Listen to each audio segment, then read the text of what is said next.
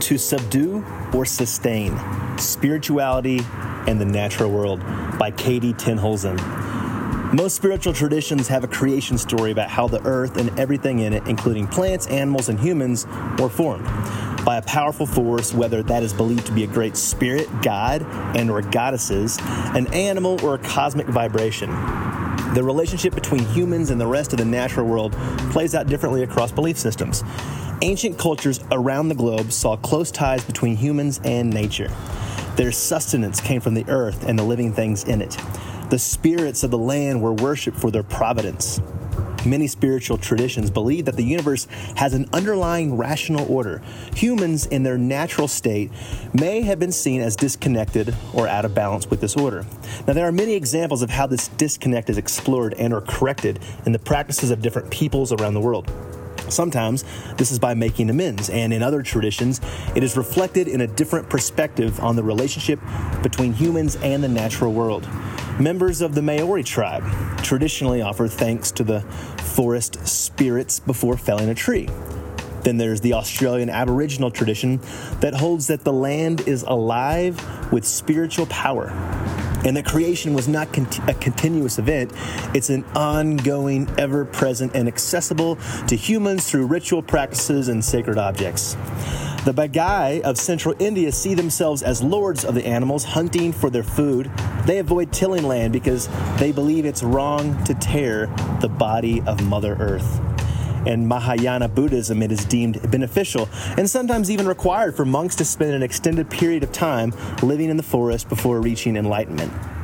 Taoists strive to live simply in harmony with nature, detached from material concerns, so as not to interrupt the Tao, which is the way, the natural flow of the universe. Now, one of the five vows of Jain monks and nuns is the vow of nonviolence toward other humans as well as toward all living things, including the smallest organisms found in air and water. The creation poems in Judeo Christian scripture tell the story of a God who created all things living on the earth, giving humans the command to quote, be fruitful and increase in number. Fill the earth and subdue it. Rule over the fish in the sea and the birds in the sky and over every living creature that moves on the ground. That's from Genesis 1 28. This term, subdue, it's the same word used in other parts of Scripture when a nation would conquer another nation, or even in the context of a man sexually assaulting a woman. Scripture also says that, quote, God took the man and put him in the Garden of Eden to work it and take care of it, end quote. A prophet says of God, quote, You have made heaven, the earth, and everything in it, the seas and all that is in them, and you preserve them all, end quote, from Nehemiah 9 6. Later in Scripture, Jesus calls on his followers to carry out his mission of restoration, bringing a new kingdom a new way of interacting mercifully with others and also arguably with creation. The Quran teaches that humans and nature have a relationship of reciprocity. Humans are viewed as porous like sponges, also to absorb absorb and to be impacted by all that surrounds them. Therefore, the exploitation of the earth has a negative impact on humanity the whole earth is viewed as a mosque, suitable for prayer and a reminder of the God who created it and should be given the same respect.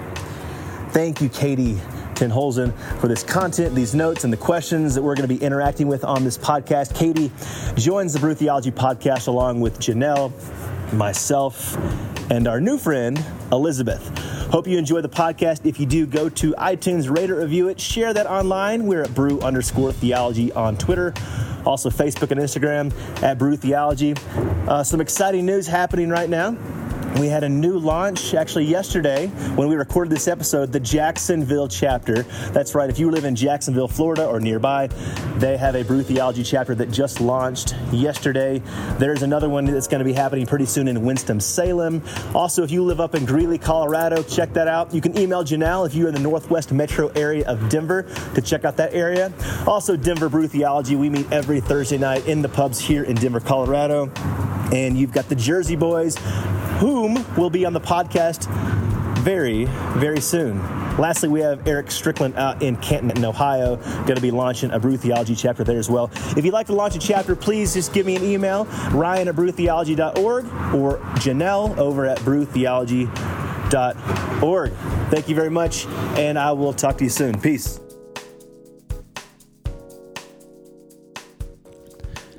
All right, welcome to the Brew Theology Podcast. This is Ryan, and uh, we're going to do Katie's topic. How you doing, Katie? Doing great. Happy to be here. To subdue or sustain spirituality and the natural world, as opposed to the unnatural world. Which world do you live in? Definitely the natural world. Okay.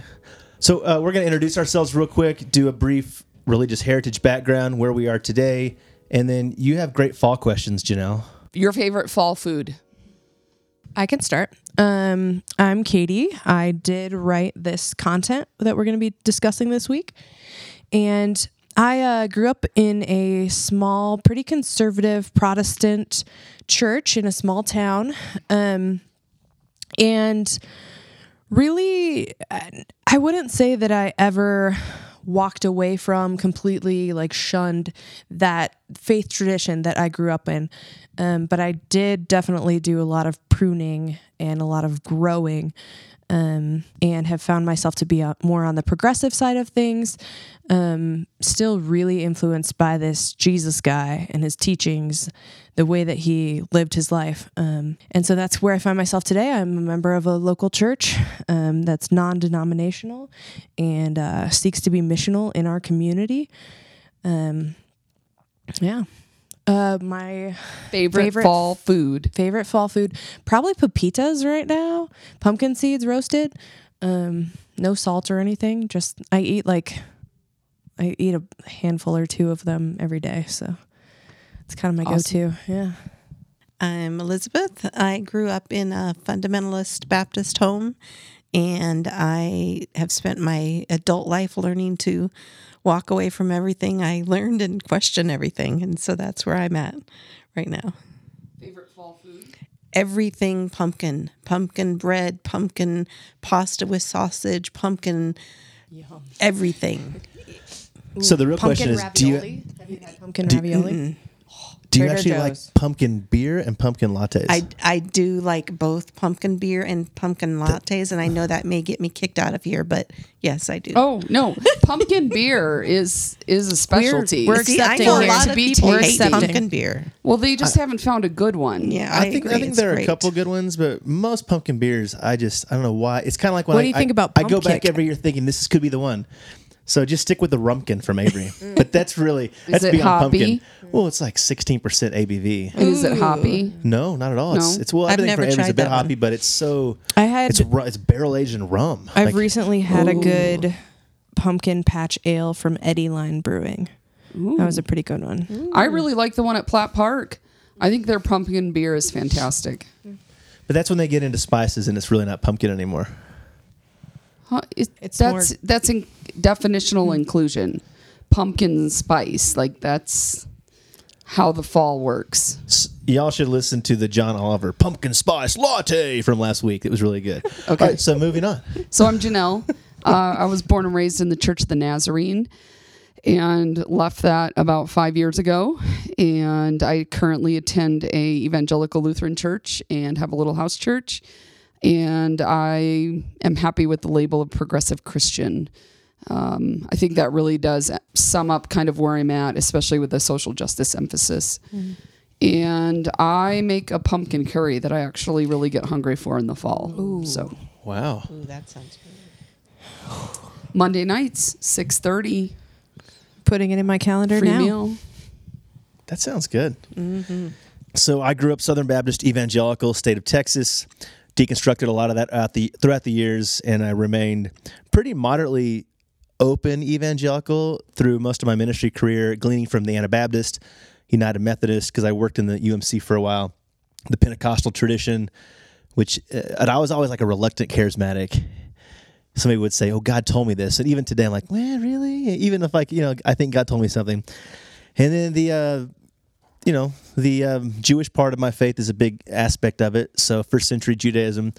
So, I've always been labeled in this podcast crew, at least, the uh, evolving Anabaptist Method Jewcostal, follower of Jesus, but I, I got a pretty big open tent. And when it comes to fall, I got to stick with beer. It's my favorite food. It's a food. Or just do tacos. I'm tacos year round. Pumpkin tacos. Pumpkin tacos. Ooh. No. Like roasted sounds pumpkin disgusting. tacos. Roasted pumpkin with a little brown sugar and a pineapple mango salsa. with Pumpkin maybe taco just shell. a touch of mm. cabbage in there. I was thinking roasted pumpkin with like pickled cabbage and some cotija cheese. Oh yeah. Mm-hmm. Pe- hmm? People are going to stop hmm? the show and go get some food right now. Well, that's what I was going to suggest. Let's shut the podcast down Let's and just go out stop. for beer and There pumpkin tacos. It's Tuesday. All right, so uh, sounds good. So from the introduction, everybody got the the notes. When it comes to interacting with the earth, do we choose conquering, as Katie asks, or caring? And are these two ideas in opposition to one another? If I could start. Um, the no, kind of- you can't. part of what I was thinking when I wrote this question was that um, that that verse that is referenced in the book of Genesis in the Bible um, that talks about God made heaven, the earth, and everything on it, and God took the man and put him in Garden of Eden to work it and take care of it. Or that that word is used. Um, the word used there is subdue, and I like wrestled with that for a while because that's not exactly how I view my relationship to the natural world and the earth and in light of my faith um and wondered you know kind of dug a little deeper and i think that that word subdue meaning like to bring under one's control one's power it doesn't say how to do that it doesn't give like an adverb there and it doesn't you know, it doesn't say subdue with force, with aggression, with violence. It just says subdue it, like bring it under power, control. I think it's it's kind of up to us to to be responsible, respectful, caring, loving within that.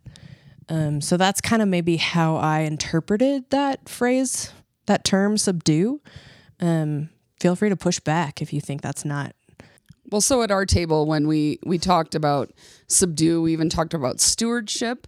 In and um, one of our table members' comment was, "Okay, but that makes the assumption that it's ours, Are we the dominant species? right? Because the the earth is its own organism, and uh, so is it ours to subdue? Um, and is that a right way to view our interaction with nature and with with land in general?" I guess does that come back to your spiritual perspective then of of what your particular lens tells you about whose it is? Probably. Yeah, with the Judeo Christian framework, it obviously progresses toward humankind. So then, yeah, I, I would say in that in that narrative in that poem in Genesis that, that humans are in charge. I think also the the aspect that men wrote it and men tend to view the need to subdue things sometimes more than interact with things may have affected how people viewed that verse down through the years. Hmm. Absolutely. I mean, we're we're intimately hooked up into patriarchy and hierarchy when we're looking at any of this. We ca- we can't deny that those factors play into how this is written. Yeah, I, I think just as traditional religion often had men subduing women and women were submissive, I think sometimes that went into how we viewed the earth, that the earth should be submissive to us as a species. Mm-hmm. I personally don't like the word conquering, although I know it plays into how history has played out. Caring, I like caring, but it could be that I, I think I care about things and people, and those, those are pretty pretty opposite words. Though I mean, I and I know you, you chose them specifically. So, why'd you choose those words, conquering and caring?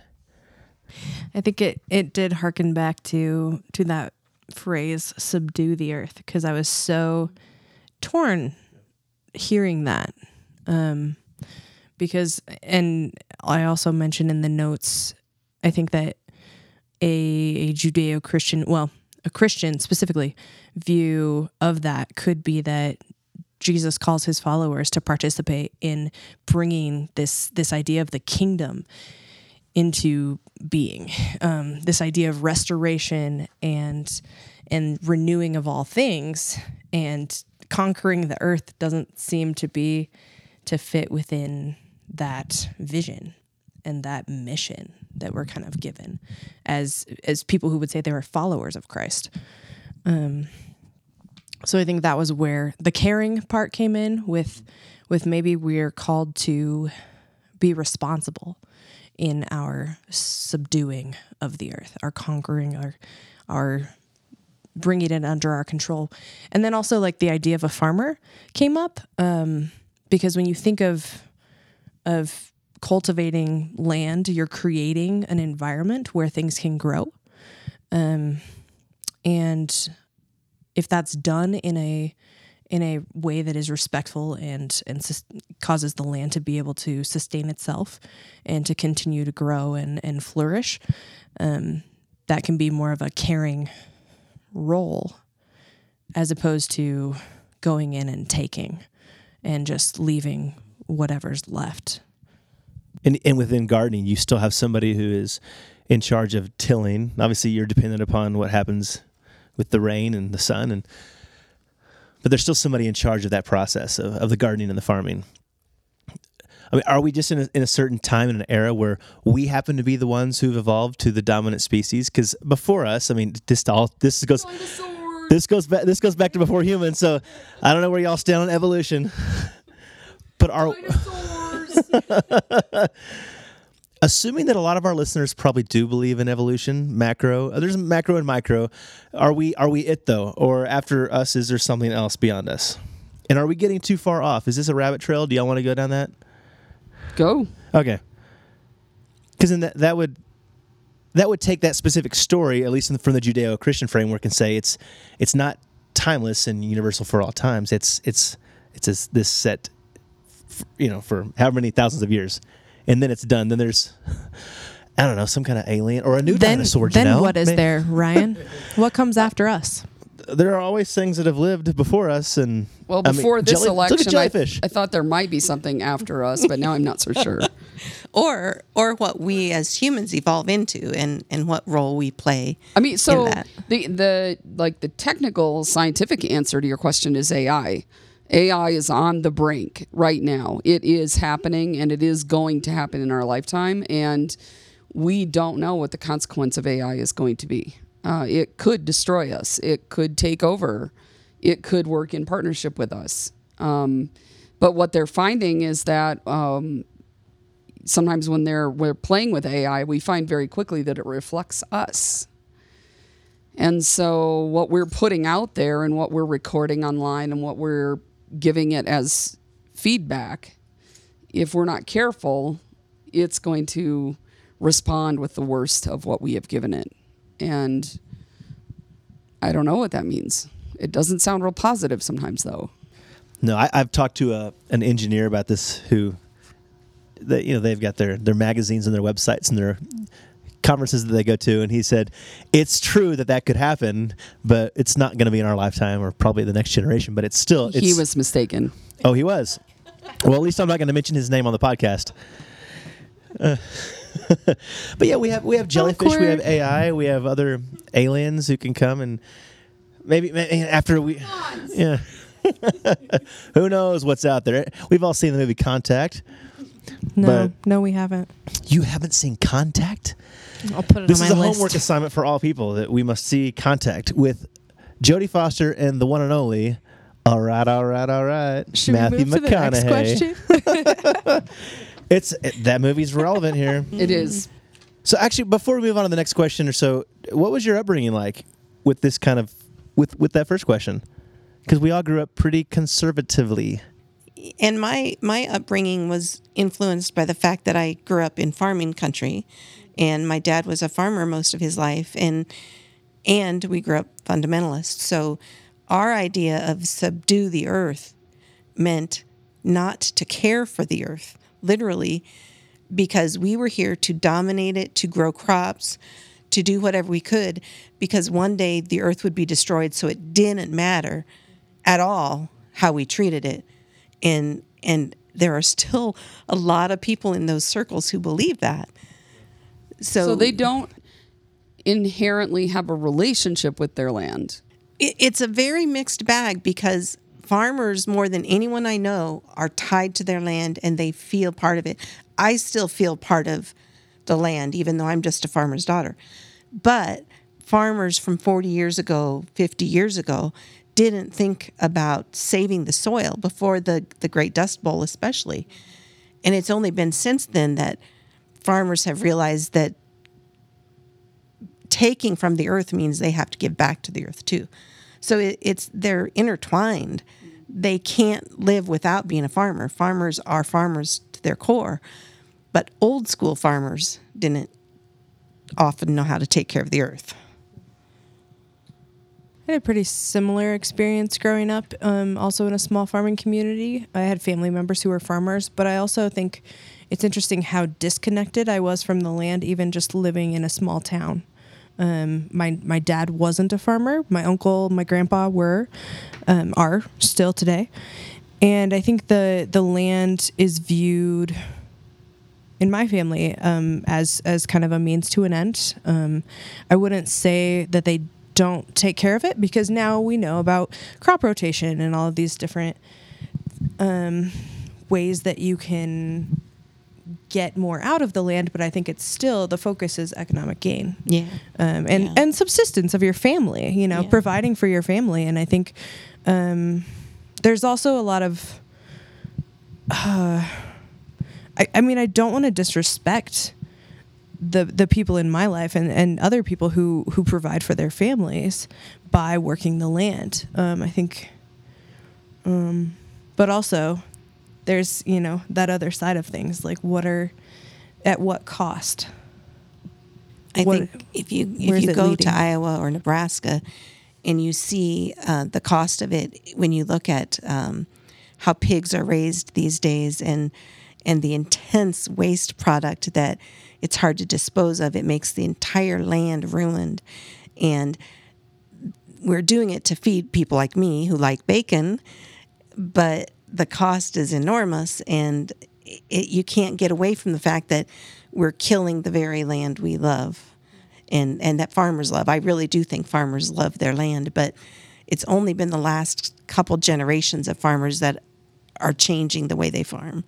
my parents were all they were both raised on farms. We were rural michigan but not on a farm. But we had um, animals. We had chickens geese turkeys ducks rabbits from probably at least half of my childhood. And we uh, processed our own meat and always had a garden.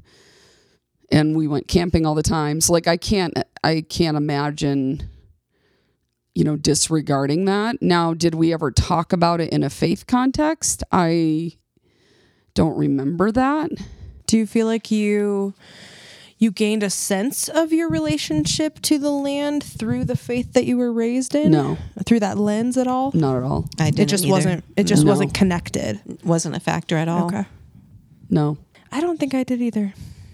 Yeah, I don't want to sound disrespectful because I, I feel like often when we talk about our heritage and our background, within every single podcast we say, "I was this, now I'm this," and I'm very try to be very careful because there's so much about my upbringing, even to this day, that I, I hold dear.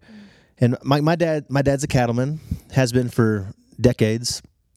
So there's an awe, there's a reverence, there's a love for being outside and and just um, you know, I mean. he the, that guy is probably outside. I mean, more than anybody I know. Even like out in the yard and taking care of his lawn and this and that and growing things and admiring trees and this. That that said, I don't I don't know if there was ever a spiritual connection to taking care of the earth, and maybe it was later, probably maybe college when you start studying some things and and then take and looking at like even scripture from a more progressive perspective as well and how it's not it's not humans that are the ones that are supposed to subdue and conquer but and do as we please but no like we're supposed to interact like you would use that i like that that verbiage earlier interact and have this dance with the earth it's beautiful and because it's it's the only thing we've got i mean right we've got water we've got air we've got soil and if those things aren't functioning then we're screwed What do you think brought you to that understanding? What changed? That's a good question I, for me, I think the only thing that brought me to care about the earth was moving outside my faith tradition. There was nothing in even the more progressive churches that I started going to years ago that taught me to care for the earth. It was it was um, other religions that cared about the earth. Buddhism seems to, in my opinion, it seemed to care more about the earth than my my tradition I was raised in, and even things like Wiccan uh, beliefs. My daughter's a Wiccan, and they care much more about the earth than traditional Christians do. In what ways? I'm I'm not familiar, and I think maybe a lot of our listeners might not we be have a familiar either. podcast on that. Yeah, I, We're professionals at the w- Wicology. Is that is it not? I'm I'm probably not Clearly. the person to speak on it either, but but Wiccans as a whole um, feel very tied to nature and at one with nature, and some people worship nature in the natural world. Other people just um, feel that it should be uh, part of their life more. But yeah, I'm probably not the person to. So my when I we did that discussion a while ago, probably six months. Was that before summer? It's been a while. Yeah.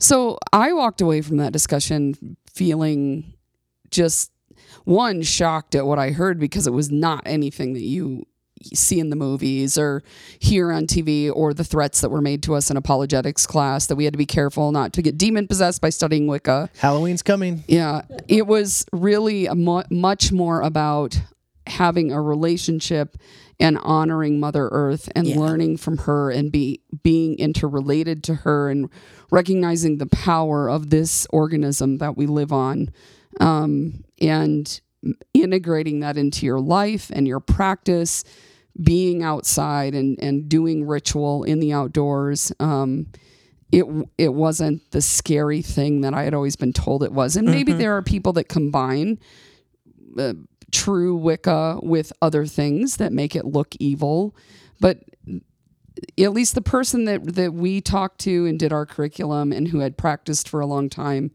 um, it was much more about just being in tune with the the earth and the world and nature.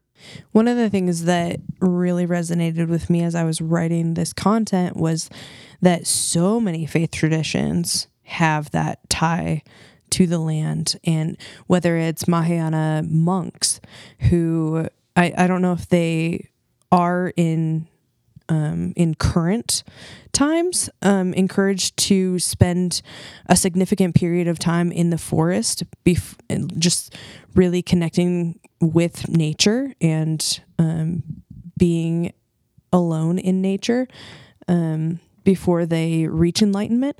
But also, um, you know, Judeo Christian monks, neo monasticism um, really focuses on our relationship to the land.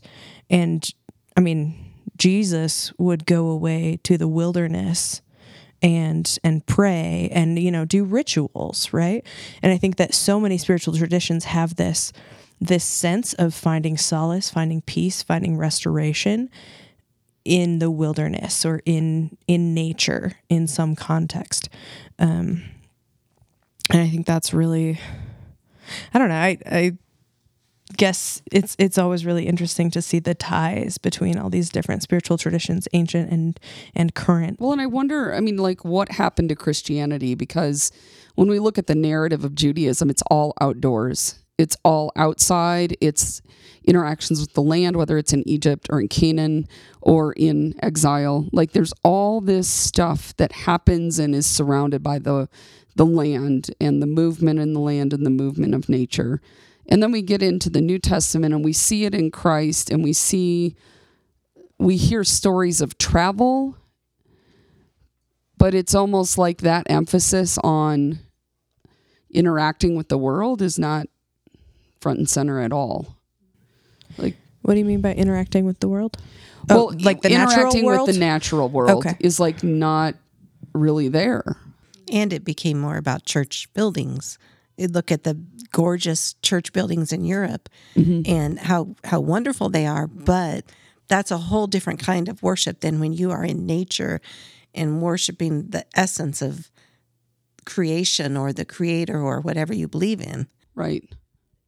I think just the whole uh, concept of these gorgeous churches took over more than involvement in the world. Yeah, one of the things that my group talked about last week when we did this discussion at at Prost was uh did it start with the brick? Yeah. Like was it technology that shifted these these ways of interacting with the land? Um, Instead of being hunters and gatherers, we settled down and we built brick homes and, and yeah. technology maybe even more today than than in the past u- uses a large amount of natural resources and divides us from nature. Like we talked a lot about just our cell phones and and the the, the it used to be we would just go outside and do something, but now we're so lost in Facebook or Instagram or Snapchat that we're not we're not doing it. We we go to work, we spend 8 or 9 hours a day in front of a computer, we drive home in our car and then we're indoors for the evening. And there's no space, there's no uh, there's no place for nature in many of our lives. I see that even more in my kids' generation because they are so on online and plugged in all the time that it's almost impossible to get my grown son and his friends to go out. The only thing that got them out in nature was Pokemon Go. you know, they were going around chasing Pokemon, but but they are so on their computers and gaming systems all the time that it's almost like they have no interaction with nature. Yeah, I speak specifically from that Christian framework, going back to the Jewish story, where you have an Exodus. There is there are bricks and there, there's slavery and there's this sense of okay I'm going to free you from this and liberate you, and then God takes them away from technology and working you know 24 7 7 days a week. And then th- there they are and he's like here's here's a new way to live but it's in the desert. So it's really not a pretty land. I mean i've i've been there before. It's it's depressing actually. So you're leaving a, a lush egypt by the river with all, all the things and you have beer at the end of of the day at the end of your shift which is a good thing and the jews are complaining like oh you know we want to go back. Israelites are they're grumbling and it makes sense that they are so then you know god gives them food. But then they leave this place and then they go to the promised land which we all know this story really well. But i heard somebody said it was some kind of rabbinical understanding saying that the promised land is the land of israel. It's the land where this is this is god's people's land. But the desert that's god's land. That's his home. And if you go there and you see the difference of you know the busyness. Let's say you go to jerusalem and you can just it's just like going to new york city or you know downtown denver and you're like it's just you know squirrel. I'm adhd so it's you know there's there's there's so many things. But if you're in the desert there's there's not that much to focus on except for man i need water today. I need the community around me to help me get this water and maybe find something to eat. And and there's probably more of a respect for the land when you when you are stripped from it. But then when you're when you're back in the promised land then all we want to do is you know more bricks more technology. We're so distractible. Yeah. Christianity had the desert father tradition too of Yeah. of mm-hmm. monastics who would walk away into the desert and mm-hmm. and try to live out there and focus on God. And and it, and it was just survival. I mean, it surviving in the desert is hard, but you have to focus on the very basics if you're there.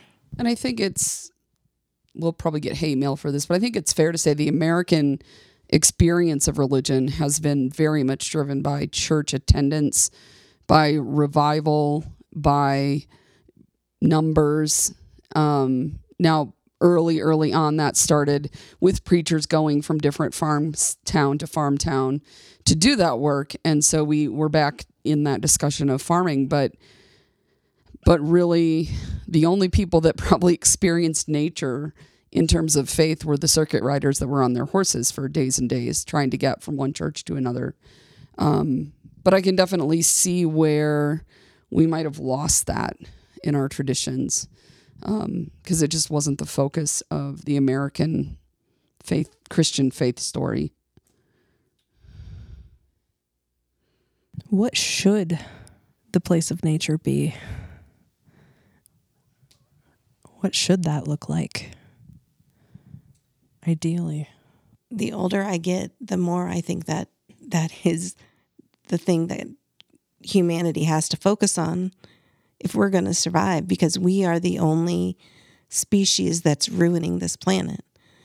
And eh, what we're leaving for not only are the next generations but other species it's it's horrible to think about and i think all um, i hope all religious people are starting to realize that this isn't just about the here and now and this isn't about converting people to our beliefs. There's nothing if we don't have a healthy earth. There, there's no other earth that we can go to. There's no other livable planet. So the older i get the more prominent it is in in my life and its importance. Well, I I think a lot of um, scientists agree with you, and that Stephen Hawking is has made clear declarations in the last couple of years saying if we're going to survive, we need to get off planet and start creating new spaces to live in because there isn't going to be a place here. new to spaces to, to, ruin. Well, and maybe unless maybe we that's it. I mean, because well, when you, it, I mean, if you read science fiction at all, like most stories where they talk about moving to a new planet includes terraforming, and and the normal formula of that is basically destroying what's there to rebuild it into something that utilizes all of the pieces and all of the stuff that's there in its most you know efficient form. So yes for humans to live on planets without oxygen we do have to change everything. Um, and subdue it again. Or live in a very technologically driven environment which is going to be metal and processed air and re- recycled water and hydroponics and that's all there's going to be. So it's it's not a great story um, to think about what other places might look like. So if you had to pick between Star Trek, Waterworld, and Blade Runner, what would your future? I haven't seen Blade Runner. Waterworld. I'm sorry. the the original? wasn't it Kevin Costner in try to- Waterworld? Yeah. Could I Yeah. be on his boat? Because then I'd choose that one. I've, al- I've always wondered about yeah the uh, not Kevin Costner. I you know hey Kevin Costner. Hit, stick with the baseball mo- movies, Kevin. Love you, Kevin. Waterworld.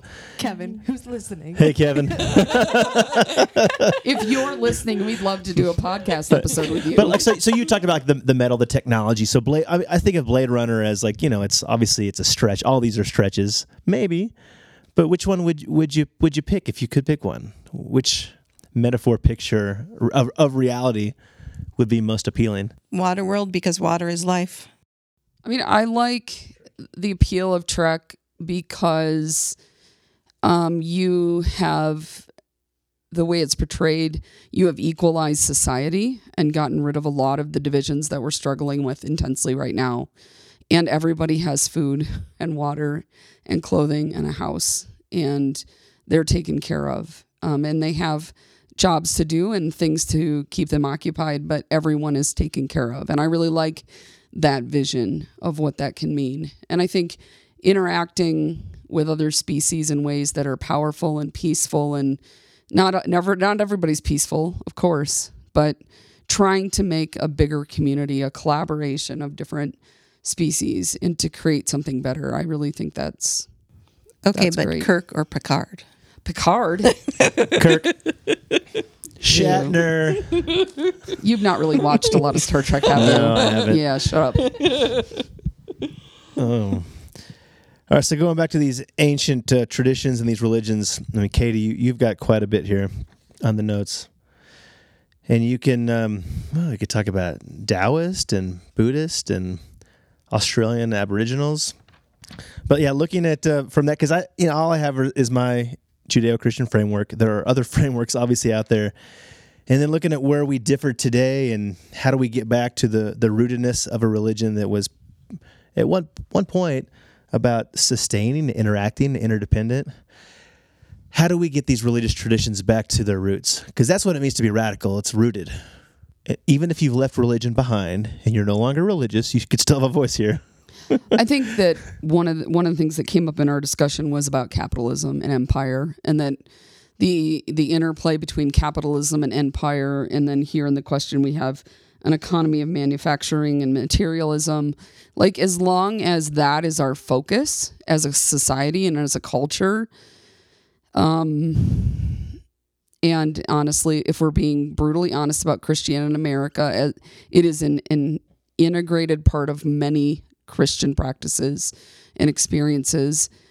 We're going to have to let go of some of that and maybe live simpler lives or less um, extravagant lives. And by the way, if you're in the upper middle class, you live extravagantly compared to the rest of the world. If you can choose between Android and iPhone, you live extravagantly. If you can choose between steak, chicken, and pork regularly, you live extravagantly. And we totally lose sight of that. And I'm as guilty as anyone else. But I, I think we have to one recognize like the position that we're in in America so far up to this point and that this capitalism this drive to have more to spend more to get more like that is affecting our religion and it's affecting our practices and until we can start to pull those things apart change is going to be really difficult. I think we're even, I mean, we're even isolated from each other socially, you know. Um, technology and, and other factors contribute to just a breakdown of relationships. Can can we like go back to our roots and be connected with the land if we're we can't even connect with the people around us that we're the closest to? Um, I don't know. I, You're saying disconnection runs a lot further than just the land. It's it's a part of our society as a whole. Yeah. Well, today, so for example, I don't know how many of our listeners live in big cities, but I met with a friend on the bottom of Denver, and to get back to my house before I came here, I was in the car for about an hour and 15 minutes. Now, that was in rush hour, which is my dumb planning, totally my fault, but um really from from where I am now to my home is like maybe 10 miles. Even at night it'll take me 20 minutes. So, I mean, I think that that's one of the realities like as we become more urban, as we're living as populations that are overwhelming the locations we live, like that when we left a church that we had started at here in Denver, some of my best friends live on the ring on the outside of the city and it's really hard to maintain a relationship when it's 45 minutes to an hour to see somebody and you have to fit that into the rest of your life and then they have to fit it into their life and it it's really hard it's really hard to have that connection that you want to have because technology is literally in the way and I think that's an important point because you said that we're all becoming urbanized. Very few people live on farms anymore. In the 1940s, the vast majority of Americans were involved in farm work. And now, very few people are. We live in cities, and it's going to be more that way in the future. So how how do we stay dis or how do we stay connected to the land and the earth when we live in a city and we we live with smog and we have a little square patch of grass that we call our own. Which isn't really my own because yeah. the land rights on my mortgage say that I only own about 30 feet yeah. deep of my land. And yeah. if they wanted to, they could come mine my little tiny space oh around my, my, house. God. Like, seriously? We're but, that greedy? But you still have to take care of it. I do. Mm. I know. Mm. well, going back to how we get religion back, you guys, you three right. go to church regularly. Do your churches ever talk about this? Do they ever talk about Christianity's role in taking Mine care does. of these? Yes, yeah, absolutely. Mm-hmm. Huh. I, do you think that's unusual? I don't. I don't think most churches do, but I maybe I'm out of unusual. touch 10 to 20 years ago. Okay. But I think today it's just, be, and because of social media, because of technology, people are more aware. And, and even I think conservative churches or moderately conservative are waking up to talk about climate change and stewardship. Oh, wait, and, that doesn't exist. Hashtag yeah. big so, news. So actually, actually, moderately conservative churches can talk about climate change without talking about global warming, and but you can still talk about your responsibility. And I think that if anything, if the in that sense, I've, t- I've argued with people before, like you said, those who say that doesn't exist. Mm-hmm. but at the end of the day, you can say, hey, can we just all agree that taking care of the earth is actually a good thing, regardless if this is true or not? If Right. the 90 something percent of scientists are right, Right. which the, I, w- I want to side with them because I'm not a scientist, but let's say they're wrong. It's still not a bad thing to take care of the earth. So I think you're seeing more of that of, yeah, it's not a bad thing. That's a good thing. That's a good progress then. And it's also, I mean, we need to acknowledge we live in Denver and I go to an extremely liberal church. And I don't know about you guys, but I mean, we're probably not the norm in terms of like the center of Christianity in in America. Um, so I don't know how much of that's filtering down. I will say though, it definitely this much, at least in a lot of evangelical circles, they're doing stuff with charity water. And so, like, water projects are really a thing right now. And that's some awareness. I mean, I kind of think of like like smaller to like house churches, like grassroots movements and and communities that really do, you know, we, we have our local the table community um, who focuses even in the neighborhood of Platt Park on on community gardening and on reconnecting with the land and on how how people can use you know that 30 feet that they have and utilize that to produce Yeah, they, sustenance they don't want my 30 feet. Mine won't grow anything, but but I think, yeah, I think there's there's division within even like evangelical Christianity on like how important this issue is, um, and I think there are pockets of people who really see the importance and see um, living out their faith as as being um, good stewards in in in every aspect of what that means. On the other hand, I had a conversation with somebody just this last week who ha- had thought somehow that the world was going to end. There was this big apocalyptic thing that a lot of people believed in, a lot of um, a certain type of Christian believed in, and he was excited that the earth was going to be destroyed and that they were out of here. And and there's still so many people who believe that that why take care of something that's just going to be blown up in the end because their interpretation of revelations is different than say mine is. I was living in Dominica, and my first week there, I was at a church service visiting, and a pastor, I'm not going to mention the name, was talking about, oh, these liberals today, talking about global warming. And he starts going on his rant. And I'm looking at Lauren, and there's not many people there. He goes, global warming, it was global cooling back in my day. Does it really matter anyway? Because, you know, the whole world's gonna blow up anyway, and God's gonna take us out of here. And I, this is the last time I went to any of that guy's services. But here we are in this beautiful country in the Caribbean, and somebody has the audacity to make that kind of a statement around a bunch of medical students as well.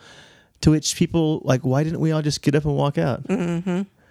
But but that's true. So that and I may, maybe like we're we're sort of blinded, Janel and Katie and I. I mean, because you asked the question, because we live in Denver, and I would assume most churches in major cities say, yeah, we should take care of the earth and you know maybe look at climate change and what we can do about that and what but perhaps we are in the minority when it comes to christians so the person that i'm referring to and the one that you're referring to that might be the majority mm-hmm. and how do you get through to that person i don't know the fact that we're having this conversation on this podcast, right? Like that puts us in the minority of most Christians, I would assume.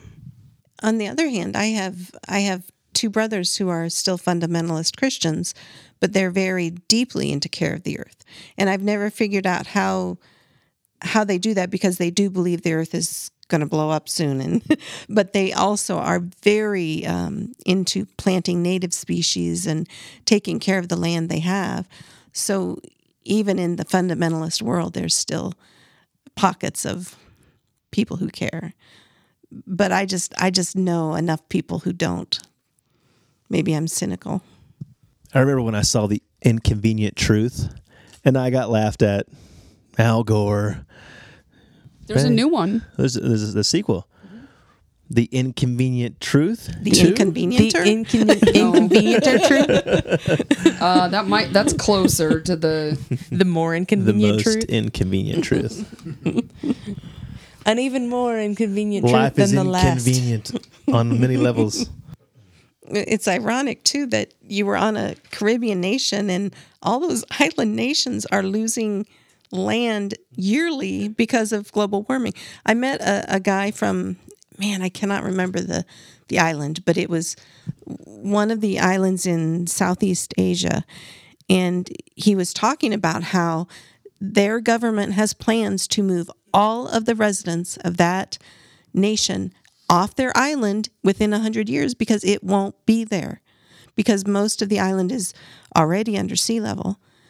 And these are plans that islands already have in place so to doubt global warming when your country is going to be more affected than most that's just I mean, this is happening in the U.S. too. I mean, Yeah. in near New Orleans, In there Florida. are communities in Miami Beach. Yep, mm-hmm. yep, that are going to have to completely relocate. yep Yeah, so what's our part in this is those who are like Janel had said earlier, the the privileged, you know, we're middle upper class and we have the decision to buy an Android or, or an iPhone, Miller Lite or Avery. Avery. I see, exactly. do you, yeah, do you guys ever feel that it's I mean, there's white I feel white male guilt a lot and but then there's just the the American guilt at times as well. the level of consumerism we mm-hmm. all have. It, it's even if we're trying to recycle and trying to do the right thing, the level of crap we buy and dispose of is sickening. I'm I'm very yeah. guilty and of it's that. it's hard like so i've read a lot about simplicity and decluttering and all that kind of stuff i'm i'm a highly creative person and so my my uh, surroundings would probably drive ryan ryan crazy most of the time because i'm not a neat nick i don't and not everything has a place in my house um and so I've had to really work on. Yeah, Rob's like turning purple. Um, sorry, Rob. I'm not a cleanie. Um, but you know, so I have felt that so much because it's so easy to like get just a little bit more and then everything goes to chaos and you try to clean it. But then uh, for me, what I find is I'm so busy just doing all the things and being present and for for many many years it was doing ministry that the priority of me taking care of my space and being intentional about not overusing and over having there's never time to like sort it all out because I've got to take care of all these other things and and I think that that is a is a real struggle that I've read a lot about with a lot of people. We want to do better at this. We want to consume less. We want to utilize everything that we have, but we're just too busy. And finding time to like sort it all out and find a place for everything so that next time I need it, I know where it is. Like that takes energy and thoughtfulness, and you can't sit down and watch Netflix for three hours, and you can't go through the news feed for an hour, spend three hours on Facebook. Like you've got to t- get away from that stuff and like intentionally go and do this activity. And if you're already exhausted and tired, or you've been thinking hard all day on the computer, like I, I think that we've created a, a culture where it, it's really hard sometimes to like break away and do those things because I'm already exhausted. It's more socially acceptable to be busy for sure. Absolutely. Busyness I'm gonna stay home and declutter. Yeah. Deeply ingrained in us. this conversation brought back a memory of we had an Eastern European guest in our house when my kids were little. And because I'm a book geek and uh, books are important to me, we had a zillion books for our children to read. And this man um, was reading one of the books to the children for a, a nighttime story. And at the end of the book, he looked around at, I would say, 50 books scattered around the room. And he said to my little kids, Do you know how rich you are?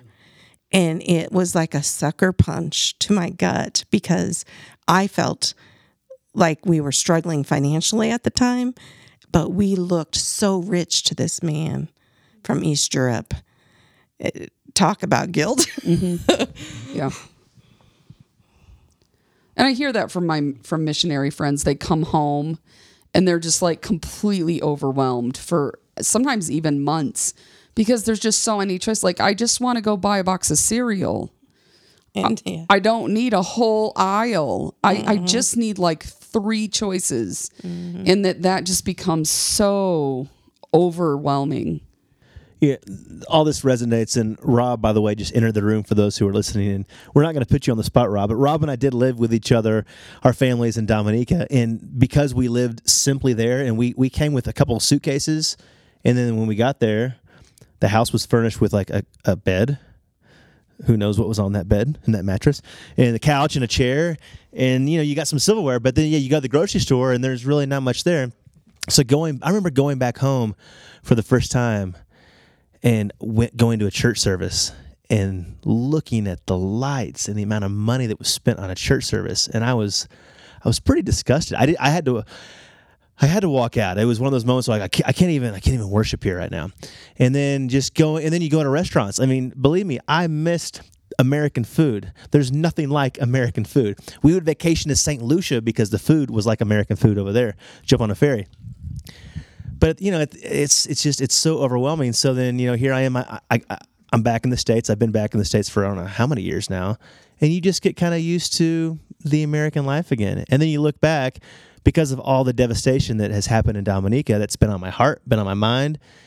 And now they, a country that had hardly anything now has nothing, and people are they're trying to survive.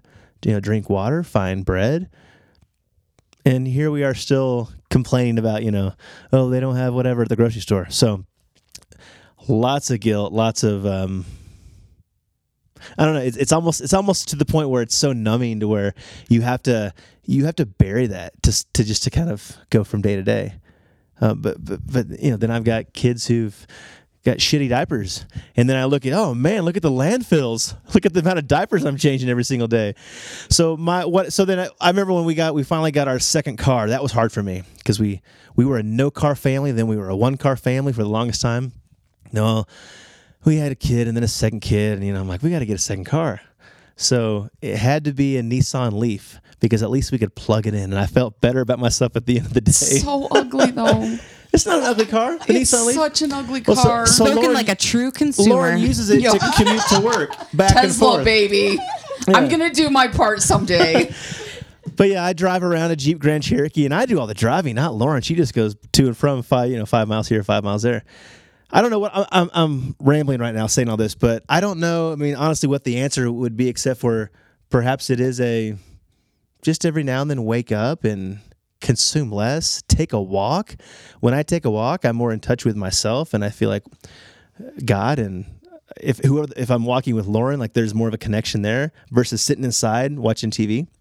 But we're so conditioned to be inside and so conditioned to not take walks and to just like let's just consume. Let's go let's go buy more stuff. So maybe Brew Let's happy. Theology should do a like a 30 day challenge.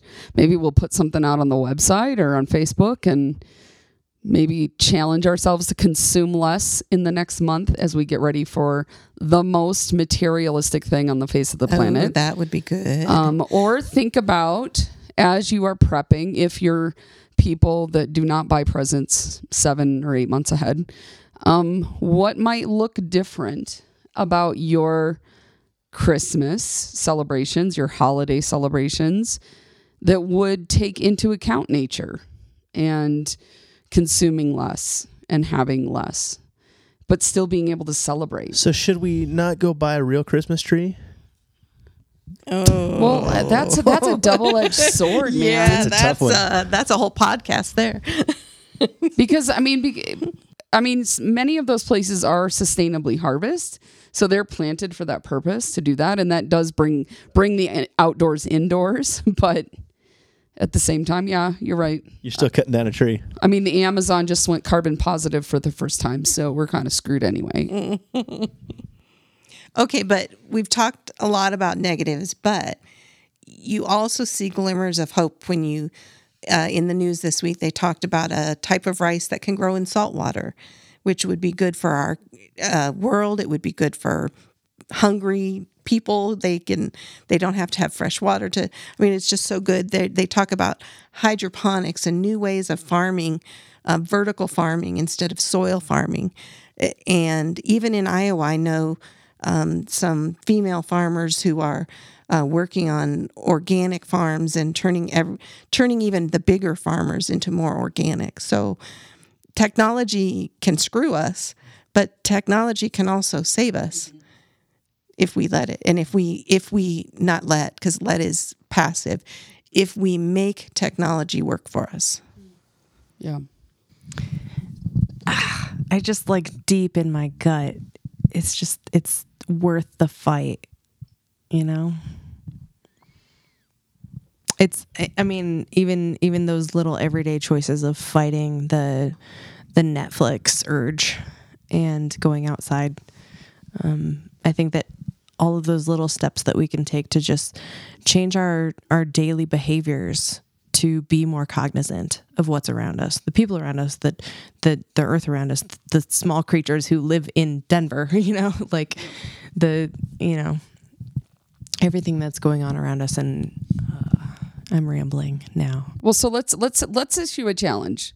Here's a challenge. If you've listened through this podcast and put up with us through all of this, I challenge you to take whatever screen time. I pick one thing this week in the coming week, and I want you to delete that screen time and replace it with something in nature. mm, that's good So for you, that might be 15 minutes. It could be three hours.